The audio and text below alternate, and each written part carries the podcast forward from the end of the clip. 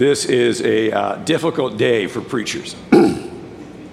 Uh, in fact, as I said to Janice, uh, this is the one week of the year that I really do not enjoy preaching um, because it is so much to consider. And so I want to start with um, where I think I need to begin. I want to take it as a given uh, that it is far, far better for you and I uh, to know this triune God, to personally know Him, to tacitly know Him, uh, than it is to understand Him in all of His fullness. I take that as a given. Uh, it is far, far better to worship, to love, to obey this triune God than to master the intricacies of His inner being. Again, I take that as beginning. The church has always maintained it is far for, better for us to know this God as he has come to be known by us than to master this God because we cannot do that. And yet, and yet, how can we truly know someone and increase our knowledge of that one without coming to know something about them? without coming to understand and appreciate the reality of that one with ever increasing goodness and rightness and truthfulness. Anyhow, so that's what this day is all about. This is the day, uh, the first Sunday of ordinary time that the church has set aside to celebrate the reality of the Holy Trinity. And the reason it has done that, and why it's appropriate that this is the day and not any other in the church's year, is the very fact that God always reveals himself to us as he acts on our behalf. That's how we have come to know this one. And so, having looked at the last seven or 50 days, counting Lent, you go back almost 70 days, we have been looking at the absolute crucial revelation of this God. We have come to look at him in his death, look at him in his triumph, his vindication, look at him in his exaltation, and now in the gifting of his spirit the promise given by the Father. And having come now to the fullness of the reflection on his activity on our behalf, we come to give thanks for the God who has revealed himself in this way. Now, that's a mouthful. It really is a mouthful. And this is a mouthful of a God. And so we come now to look at this uh, and to try to get a grasp of who this God is in his inner life, and that's a very difficult thing to do. I want to start where the scriptures start. It's fascinating to me that the text that the church chooses for this day, and there again, we have three options A, B, and C. We're in year B this year. So we've had these stories about the burning bush and about Nicodemus and about um, uh, Paul's looking at the Spirit coming in uh, Romans. I just want to look and say, here's how, again, God reveals himself to us. And he does so as he acts on our behalf. That's what the story of the burning bush is all about.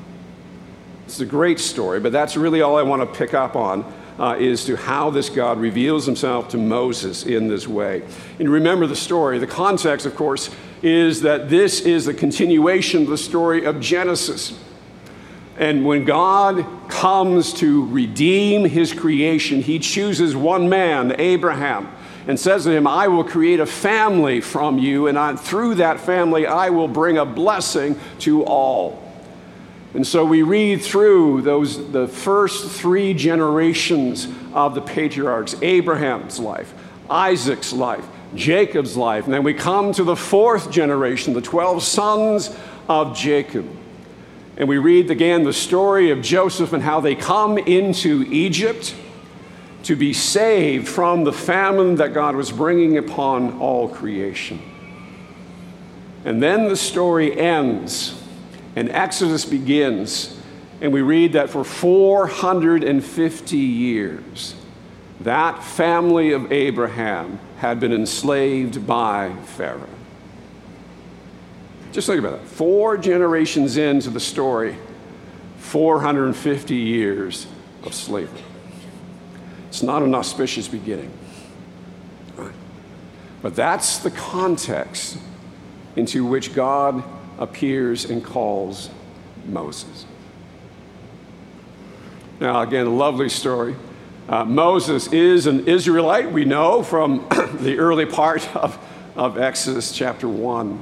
Uh, he spent the first 40 years of his life as a prince of Egypt, a daughter, adopted daughter of the Pharaoh's daughter, adopted son of the Pharaoh's daughter. 40 years in Egypt. And now he spent the last 40 years as a shepherd in the wilderness of Sinai. 40 years of herding sheep. But then we read that one day, one day, an angel of the Lord appeared to him in a flame of fire out of the midst of a bush. He looked, and behold, the bush, bush was burning, yet it was not consumed. God acts he comes in and does something physically in the world. Moses looks at this and goes, This is not usual. And then we read, When Moses responded and said, I will turn aside to see this great sight, why the bush is not burned, God spoke to him.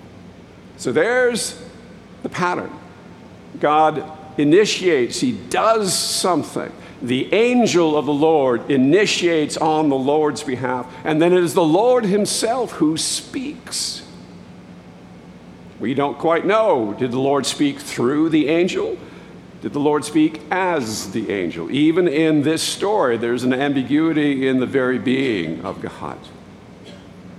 He speaks. And he called out, Moses, Moses, and he said, Here I am. And then he reveals that he is indeed the God of his father, the God of Abraham, the God of Isaac, and God of Jacob. And he has come to raise him up to set his people free. Now, that's the glory of the story, but it's only the beginning of that story. Remember what is the climatic moment in the story of the burning bush. Moses ask God, saying, All right, you've given me this task. I'm to go back to this people that I haven't lived with in 80 years. And they're going to ask me, he says, When I go to the people, if I come to the people, I'm going to say to them, The God of your fathers has sent me to you. And they ask me, What is his name? Do you even know him? What shall I say to them? And God said to Moses, I am who I am. God reveals his name to this shepherd. He had not done that to Abraham. He had not done that to Isaac, had not done that to Jacob nor to Joseph. This is a further revelation of the very identity and being of this God, the same God who has been involved in the lives of all those saints. God reveals more of himself as he acts for us in time and history. And these are great moments. But you see the pattern. This is what the scriptures reveal about God. And if that is the case, why are we surprised that when God acts most decisively in human history, I mean most climactically in human history, that God reveals himself to us most fully? And that's what we see in the life of Jesus in his life, his death, and his resurrection. We see not only God acting for us in human history, but revealing himself to us as Father, Son, and Holy Spirit. And that's what our story of John 3 is all about this great story of Nicodemus. And again, you can see uh, and press it in this way. We have Nicodemus, uh, who we read came by night, uh, a ruler of the Jews, a Pharisee, a ruler of the Jews who came by night to Jesus and was utterly deferential to him, saying, Rabbi, we know that you are a teacher come from God. We have to believe that because we see what you do. Right? We know, the royal we, that you are a teacher come from God, for no one can do these signs that you do unless God is with him. Now, again, uh, a Pharisee, a ruler of the Jews, one of the Sanhedrin, uh, the 70 rulers of the Jewish people. Uh, Jesus, in the midst of his conversation, calls him the teacher of Israel. Not a teacher, the teacher of Israel. So you have this rabbi, this great teacher, this Pharisee of all Pharisees, being drawn to Jesus, having to come to check him out because this Jesus is absolutely unique. He draws people to him either to love him or to hate him, but you've got to deal with him. So he comes, but he comes at night because it is a dangerous thing to do, especially for a ruler of the Jews. And so he comes and he says, I don't know why I'm here. I'm just needing to be here. I need to say, Who are you? And what are you doing? And Jesus just cuts through all the red tape. and he says this He says, Truly, truly, I say to you, unless one is born again, he cannot see the kingdom of God. And then as Nicodemus blusters, How can that be? Jesus reiterates and says it in a different way. He says, Truly, truly, I say to you, unless one is born of water and the Spirit, he cannot enter the kingdom of God. And we scratch our heads and say, What does he say? What does he say? Nicodemus knew what he was saying. He understood it really well. And we need to go back and read the first three chapters of John to actually understand it for ourselves. The Jews were seeking the kingdom of God, the day where God would come again to finalize, to finalize his redemption of his people, so his new heavens and new earth would be born. This new creation happened. That's what the kingdom of God is. And Jesus is saying, You won't even see it. You cannot enter it unless you are born again, unless you are born of water and the Spirit. But John, as he tells the story, tells us exactly what he's meaning. You go back into this first chapter of John, and John says, I won't tell you who this one is. I'll tell you up front, even though Nicodemus has to discover it for himself. He says, This is the Word who was in the beginning, the Word who was with God, the Word who was God. This is coming from the very being of God, this, uh, this very complex being. Of God. And this word became flesh in this man and dwelt among us. The reality of the incarnation. And he says, and this one, he says, nobody has ever seen God. This is how the prologue ends. But the only God, this word made flesh, who is at the Father's side. The Father now is part of the Trinity. He has made him known. That's what the coming of the Son is to do, is to make known the fatherhood of God and also the Godhead himself who cannot be seen is visibly now here among us as this one. It's a remarkable statement. John goes on in the second chapter to talk about the raising up of John the Baptist, this great prophet of God. After 500 years of silence, prophetic silence, John bursts upon the scene and again attracts all of Israel to himself. And they question him as to why you are doing what you're doing, this utterly unique baptism for the remission of sins. And John says two really classic things. He says, Look, I'm doing this because I've been told to do it. He says, I myself did not know this one who was to come, but for this purpose I came baptizing with water, that he might be revealed to Israel. I was told to baptize because I was told that in and through this baptism, I would recognize that one and I would tell Israel about him. That's what he's saying. And then he says, in the midst of that second chapter, that the one who sent me to baptize with water said to me, He on whom you see the Spirit descend and remain, this is he who baptizes with the Holy Spirit. And John said, I saw and I spoke. Jesus is this one. John goes on to describe that Jesus immediately began to call together his disciples, this new Israel around him, and then he enters the temple and cleanses it. That's how chapter 2 ends. He acts as this one who has come to reclaim his temple and to cleanse it. And then Nicodemus comes by night. Jesus is just looking at Nicodemus and saying, I know why you're here. I've lived this already. I know why you're here. Do you accept the testimony of John? Do you accept the testimony of my Father?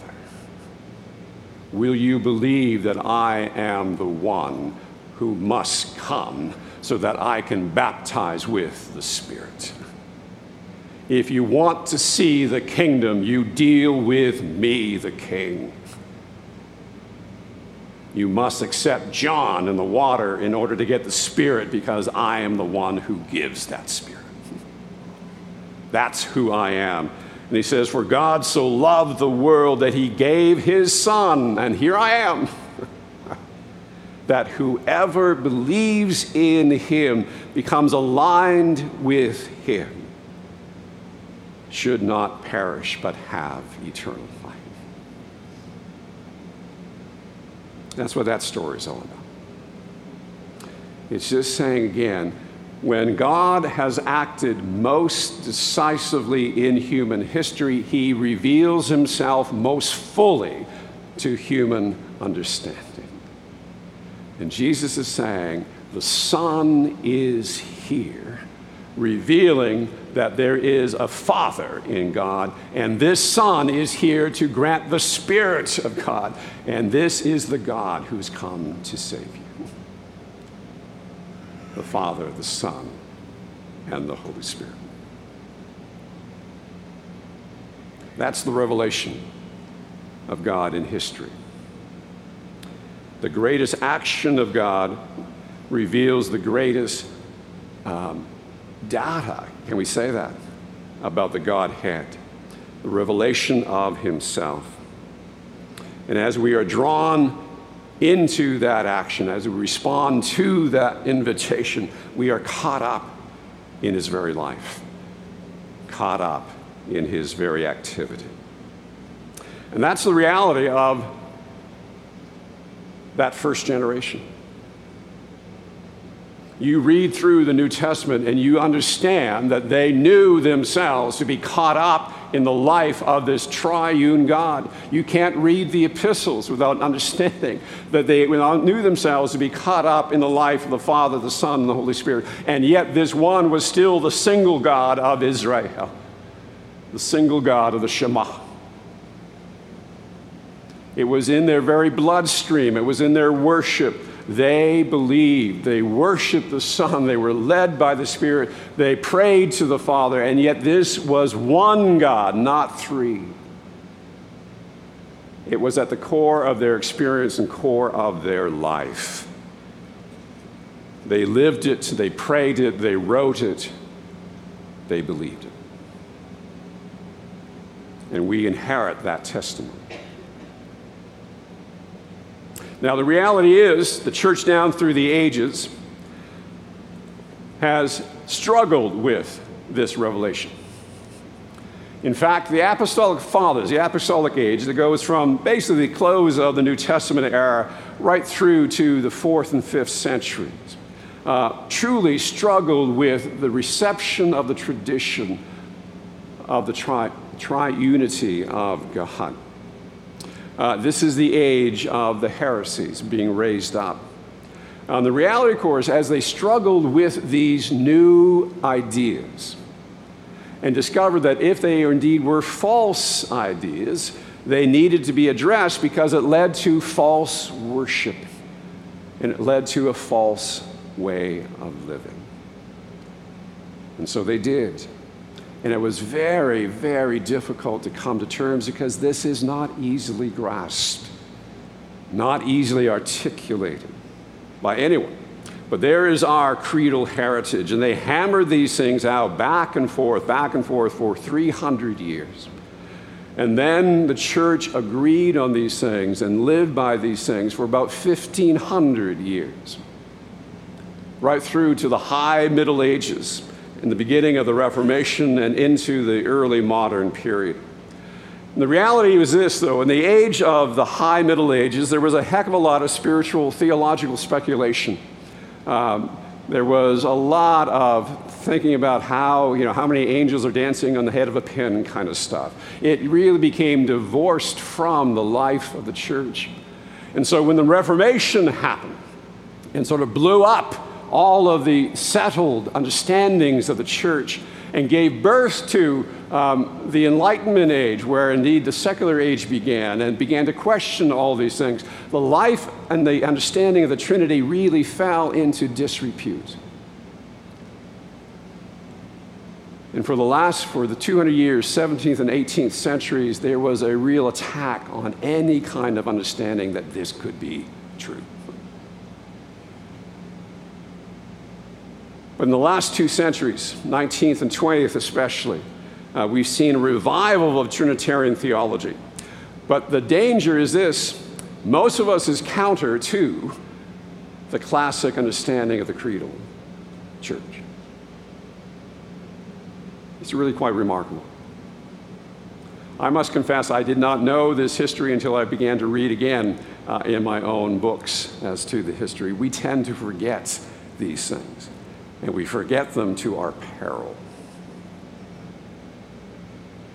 And so I have found that it is absolutely vital for us to return yet again to the settled convictions of the apostolic fathers. There is nothing new under the sun. The same heresies spring up over and over and over again. And they are springing up in our own day in different ways, but the same kind of understanding. So I have, Fred, if you're wanting uh, a helpful book, uh, I wouldn't say an easy book, but I would say a helpful book uh, on the history of the th- doctrine of the Trinity, Stephen Holmes. Downright the best, easiest to get to, not really easy to say, but I would highly, highly recommend it. Let me just try to summarize some of his thinking. Here are four statements that I think we need to understand that the Apostolic Fathers agreed to with their lives. First is this they believed in what they called the very oneness and simplicity of God. Simplicity of this God that they worship. At his essence, he was one and simply one. And by that they meant uh, he was simply one in nature, not three.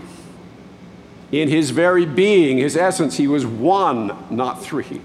In his will, he was one, not three. And indeed, in his personality, as we need and use that term now, his personality, he was one and not three, and yet in three persons, as they would go on to say. But this was the absolute bedrock for them. They would not, could not move off the simplicity of the Godhead. The Shema got it right. There is one God, simple in God's essence, at the core of his being.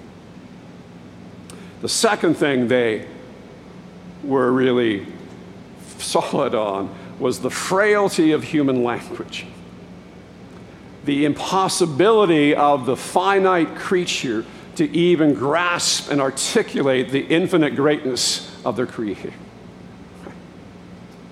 They believed with every fiber of their being that there was a great divide between the uncreated and that which is created, between the God who creates and everything else, ourselves included in the creation. There is an ontological gulf that we cannot cross.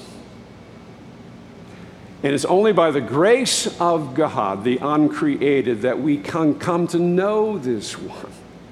And so their humility in the ability to think these things through is palpable. They do not believe that we, in our finite nature, can actually grasp anything about this God unless this God is gracious enough to reveal himself to us. But he says, Lord, have mercy. He has. And he has through his created work, his creation, and through his own self revelation in the story of Scripture. The names that God has given to us I am that I am and the names of the Father, the Son, and the Spirit. So they took these self revelations of God with the utmost seriousness and tried to figure out what can we say about these things. For these are the things we must say about them. The third thing the three hypostases, as the Greek came. Uh, our English we return as persons, but there's a danger in that because our modern understanding of person is not their ancient understanding of person. All they understood by this uh, word, this hypostasis, was this was there were distinctions within the Godhead distinctions that were not independent of one another, but intradependent of each other. Uh, this again, coming out of the self revelation of God, they discovered that these things had to be eternal. They weren't modal, they weren't just temporary. God didn't say, His oneness saying, Well, now because I need to come and save, I will become the Son. Now that the Son has done His deal, I will come the Spirit. He said, No, these things must be part of the eternal nature the essential nature of this one. But they are real distinction. But the reality of the distinctions is not in nature. It's not about the essence of God, it's, nor is it about the activity of God, but it's all about the relationships within the Godhead and all about the origins of those relationships. That's as far as they would go in speaking about the mystery of the Father, the Son, and the Holy Spirit. Everything else was speculation. See, the Father is only the Father because he eternally begets the Son. The Son is only the Son because he's eternally begotten by the Father, not made, not created. The Spirit is only the Spirit because he is breathed out by the Father. He is uh, processes from the Father, and he processes to the Son. The Son receives him and returns him fully to the Father, and therefore he binds the three together into one. But the distinctions of the relationships and the originality, both the Son and the, and the Spirit come from the Father, but that does not mean they're after the Father, because they are eternally given there is only that distinction that would go. One commentator uh, stated that the beauty of this teaching is that they discovered that they could say that the Father, Son, and Spirit talks about not what God is, not his essence, but how God is. How God relates even within himself, and then how that relationship involves us. And that's a good distinction. It is only about the relationships within the Godhead that they would say there is any distinctions within God Himself. Back to the simplicity. And the fourth thing they would stress, of course, is that this one God acts as one. But when He acts, He acts as Father, Son, and Spirit. He always initiates, the action begins with the Father.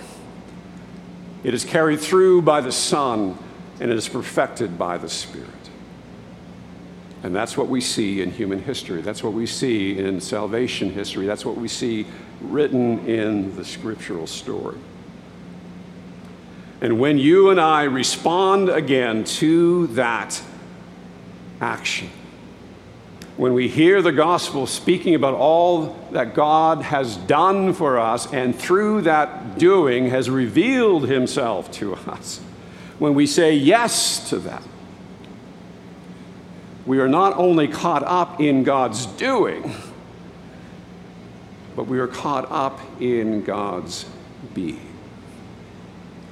Who this God is and how this God is within himself and now involving us.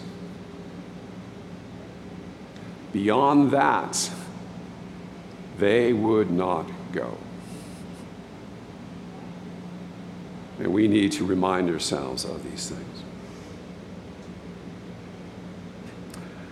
I was pleased to hear that uh, Gregory, uh, um, in speaking about the realities of these things, said to the church that it is far, far better for you to preach the economy, how the Trinity has made himself known, than to get into this speculation about his inner being. And as a preacher, I go, I get to do that next week.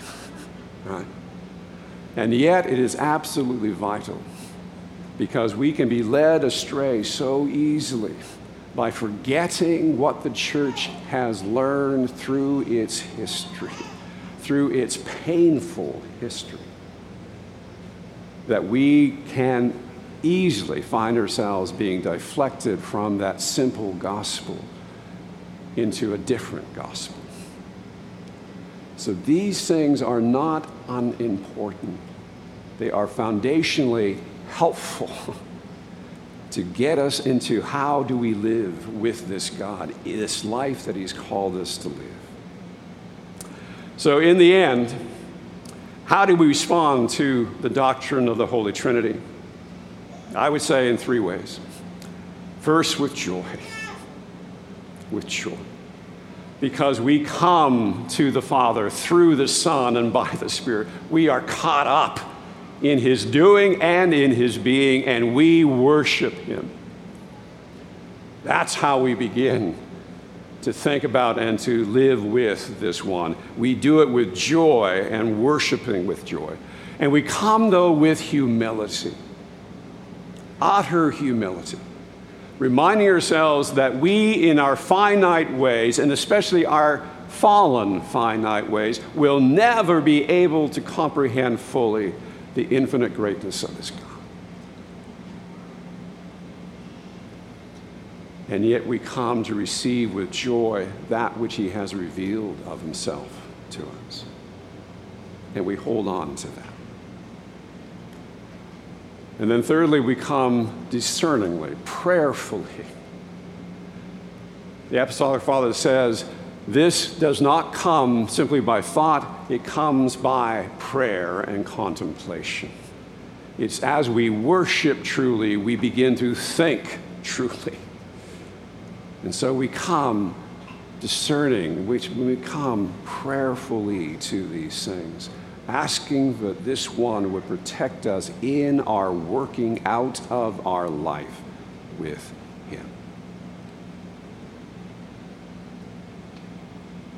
I would simply ask you today to spend the moments in utter awe at the God who has revealed himself in the life and death and resurrection of his Son. And then come with joy to receive, as if from his own hands, the gift of himself. Let us pray.